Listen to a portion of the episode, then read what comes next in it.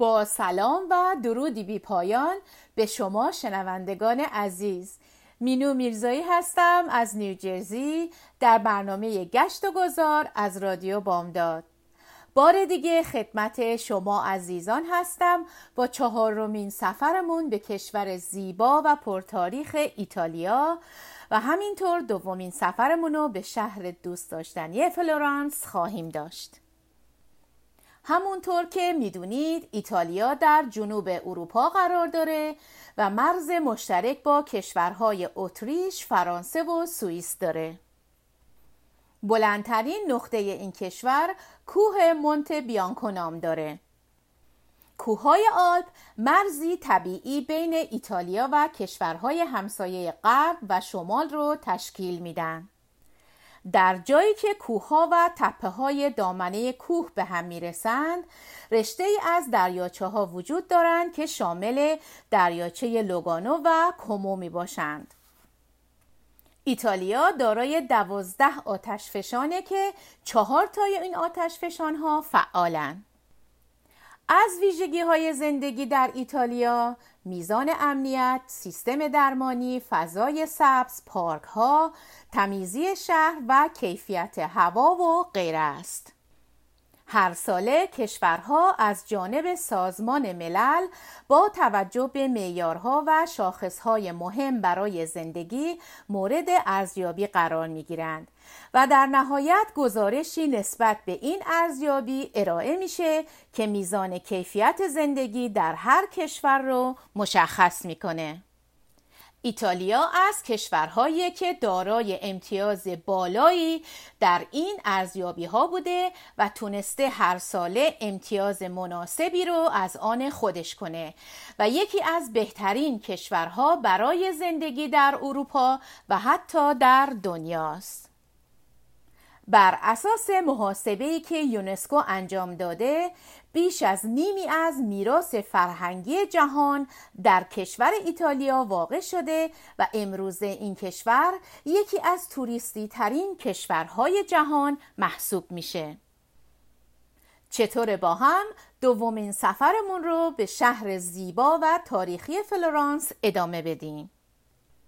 گنبدهای آجوری رنگ کلیسای دوئمو نماد اصلی این شهره. شهری که معماری اروپا و هنرهای مجسم سازی از اون آغاز شده. شهر مدیچی شهری که هیچ اهل هنری بی تفاوت از اون نمیگذره. باید از پله های برج کلیسای سانتا ماریا دل فیوره بالا رفت و شهر رو در زیر پا دید. شهری که جز به جز اون با وسواسی طراحی شده. شهر فلورانس در سال 80 قبل از میلاد بنا شده. این شهر سریعا توسعه یافته و در سال هزار پس از میلاد به دوران طلایی خود رسیده و به مهد هنر و معماری دنیا و اروپا تبدیل شد. فلورانس به مدت 250 سال مهمترین شهر اروپا بوده. دانشگاه فلورانس یکی از دانشگاه های مهم ایتالیا واقع در این شهره این دانشگاه دارای دوازده دپارتمان و حدود 60 هزار دانشجو داره کلیسای جامع فلورانس سانتا ماریا دل فیوره مهمترین نماد این شهر و یکی از مشهورترین و برجسته ترین بناهای تاریخی فلورانس به حساب میاد. این کلیسا در میان مردم محلی با نام کلیسای دومو هم شناخته میشه و به خاطر اندازه و زیباییاش به شهرت رسیده.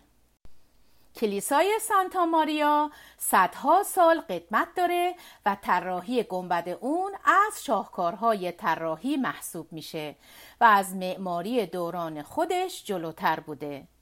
140 سال طول کشید تا ساخت این کلیسا به پایان برسه. البته کلیسای جامع سانتا ماریا بیشتر شهرت خودش رو مدیون گنبد خارق‌العاده‌شه.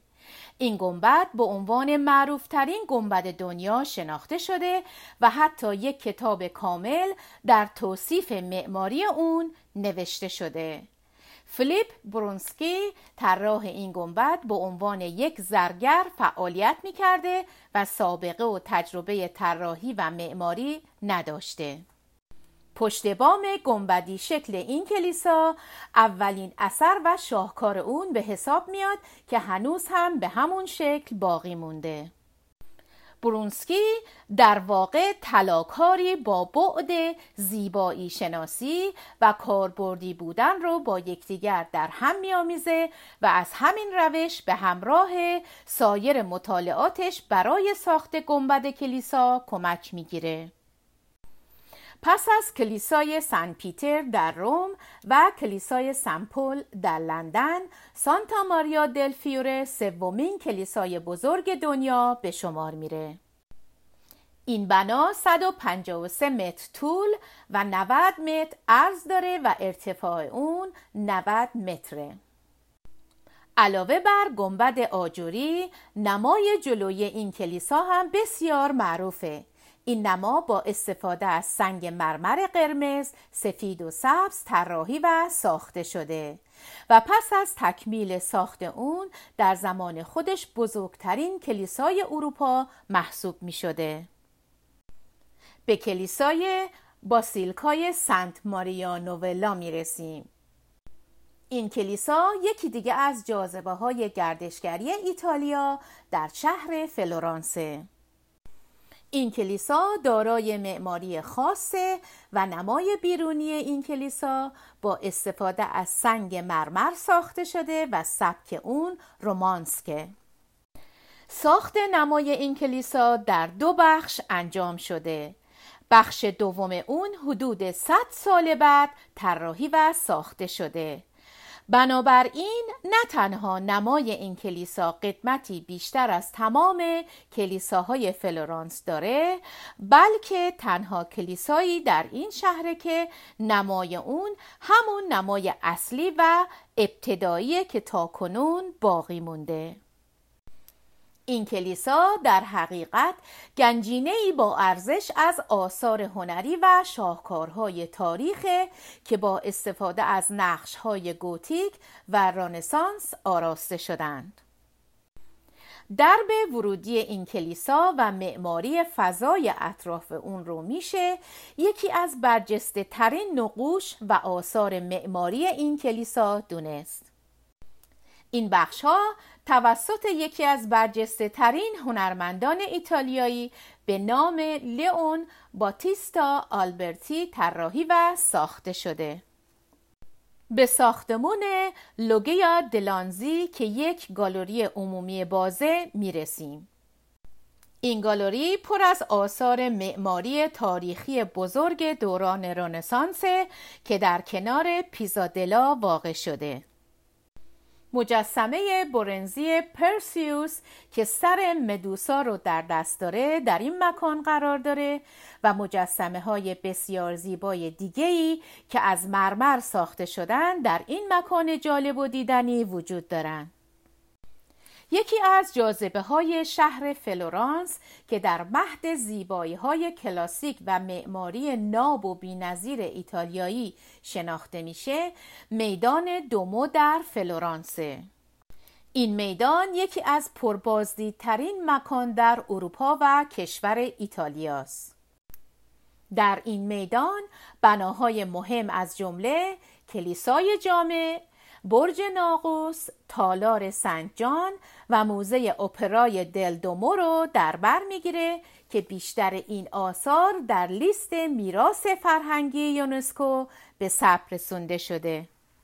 در این میان کلیسای جامع فلورانس یکی از مهمترین جاذبه های واقع شده در این منطقه است که اون رو سمبل شهر فلورانس هم به حساب میارن درست همونطور که برج ایفل رو سمبل شهر پاریس می‌دونن شهروندان فلورانس دوست داشتند کلیسای جامعی در این شهر بسازند که بتونن اهمیت روزافزون این شهر رو به تصویر بکشند. معماران مختلف این کلیسا رو به عنوان یکی از برجسته ترین و دیدنی ترین آثار معماری جهان می‌دونن.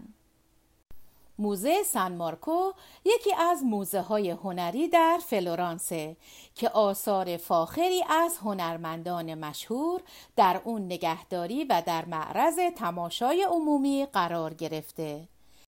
ساختمون و بنای خود موزه هم از نظر معماری و قدمت و سبک هنری بکار رفته در اون یک شاهکار تمام ایار به حساب میاد.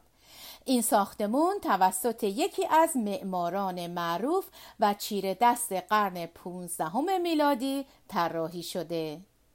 از جمله آثار موجود در این موزه میشه به نقاشی های فرا آنجلیکو اشاره کرد که هم شامل نقاشیه و هم شامل نقاشی دیواریه.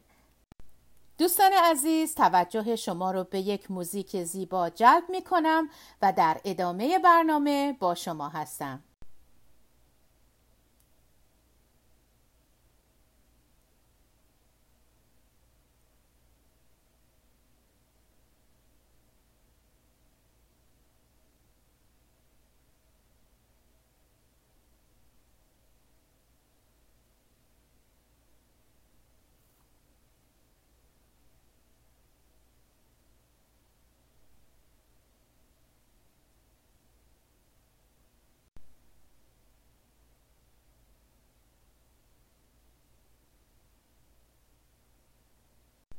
با سلامی دوباره به شما عزیزان.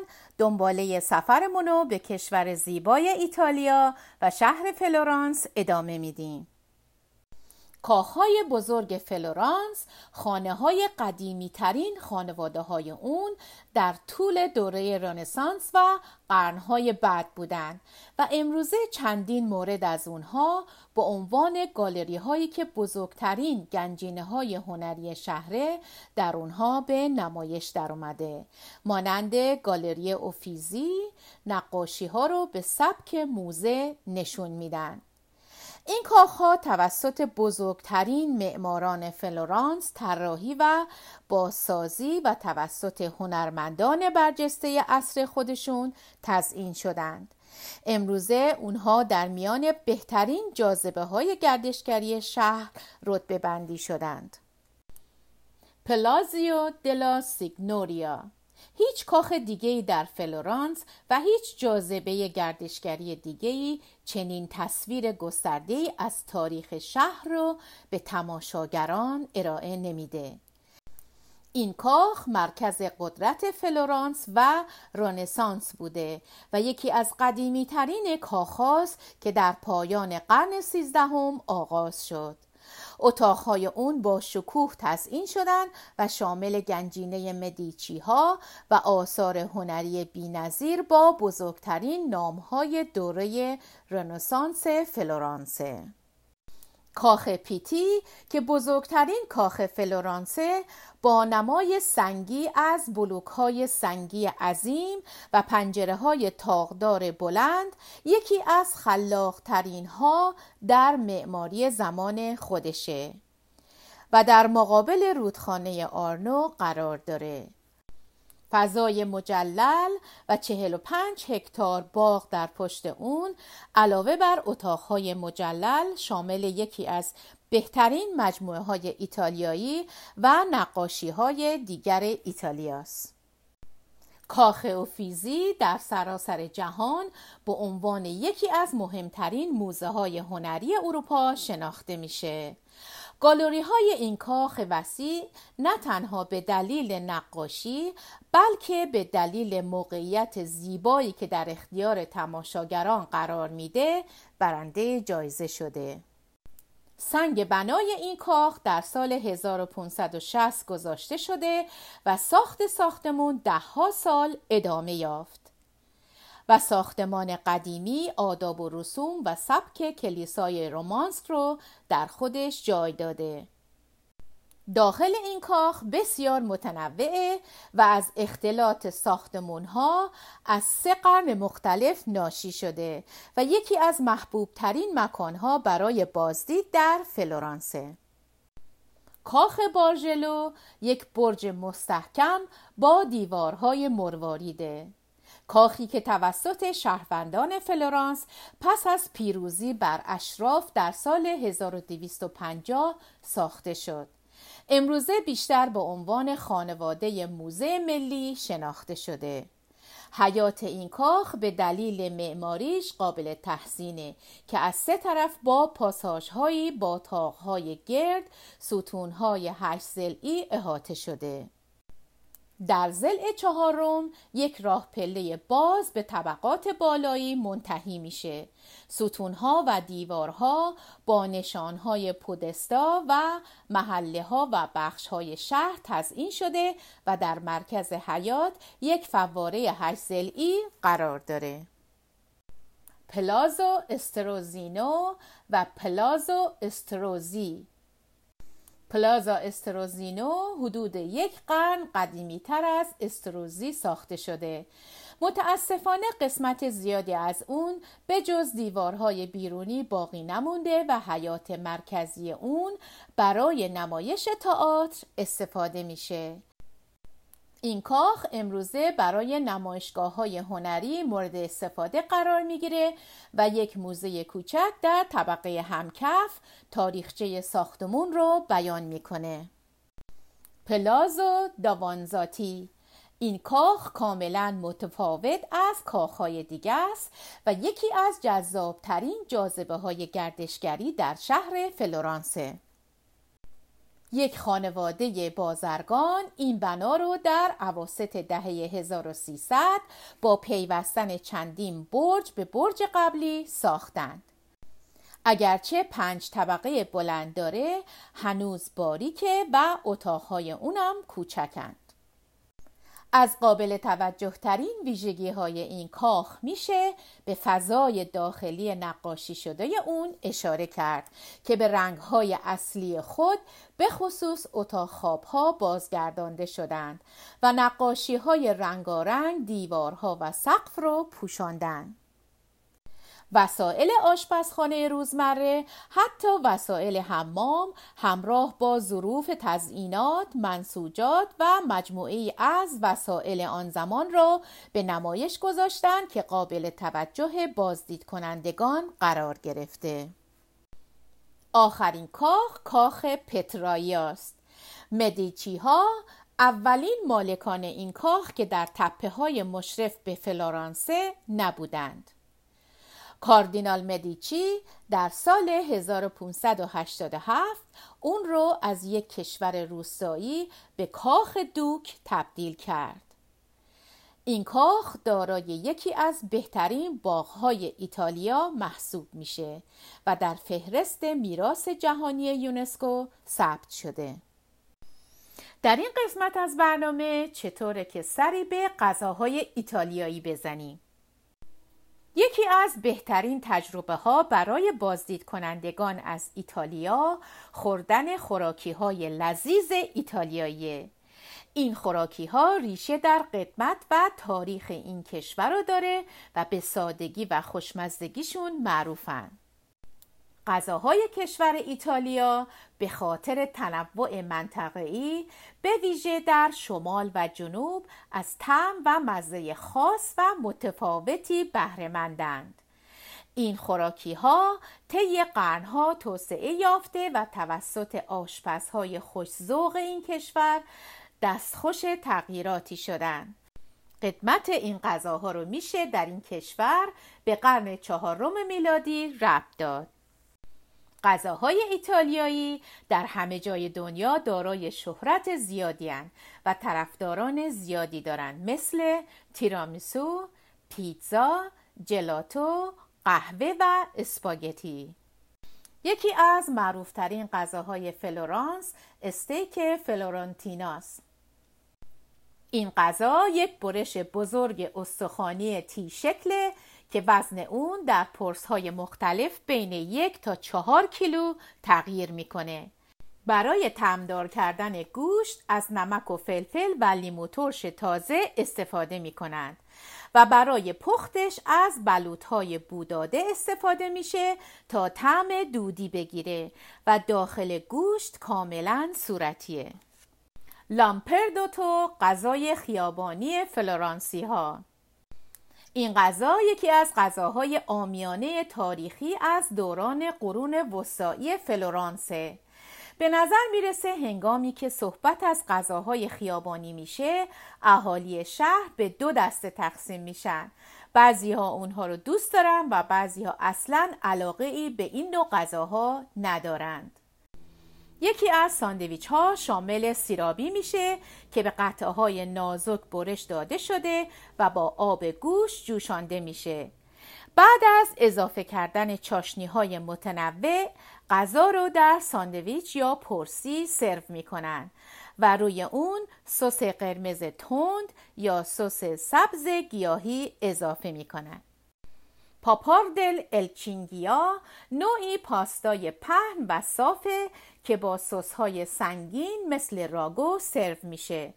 و حتی میشه از سراشپز خواست که با گوشت قاز هم سرو کنن. این غذا یکی از محبوب ترین غذاهای فلورانسه. جلاتوی فلورانس. ایتالیا به جلاتوهاش مشهوره اما برخی از بهترین جلاتوها رو در سراسر ایتالیا دارن. این شهر دارای برخی از ترکیبات جالب جلاتو با طعمهای متفاوت و عجیبه که همگی دست سازن.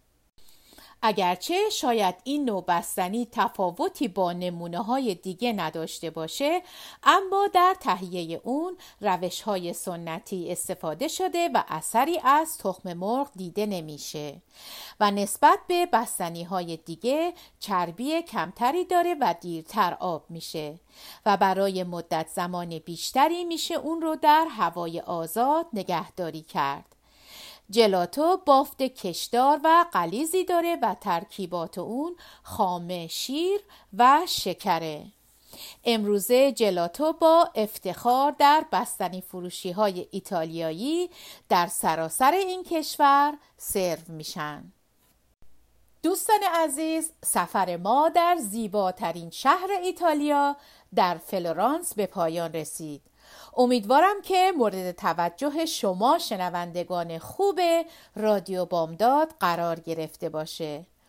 باز هم سفرهای دیگهی به کشور زیبای ایتالیا خواهیم داشت و از شهرهای مختلف و آثار تاریخی اونجا دیدن خواهیم کرد. ممنون که شنونده برنامه گشت و گذار هستید. تا برنامه دیگه روز و روزگار به شما عزیزان خوش خدا نگهدار.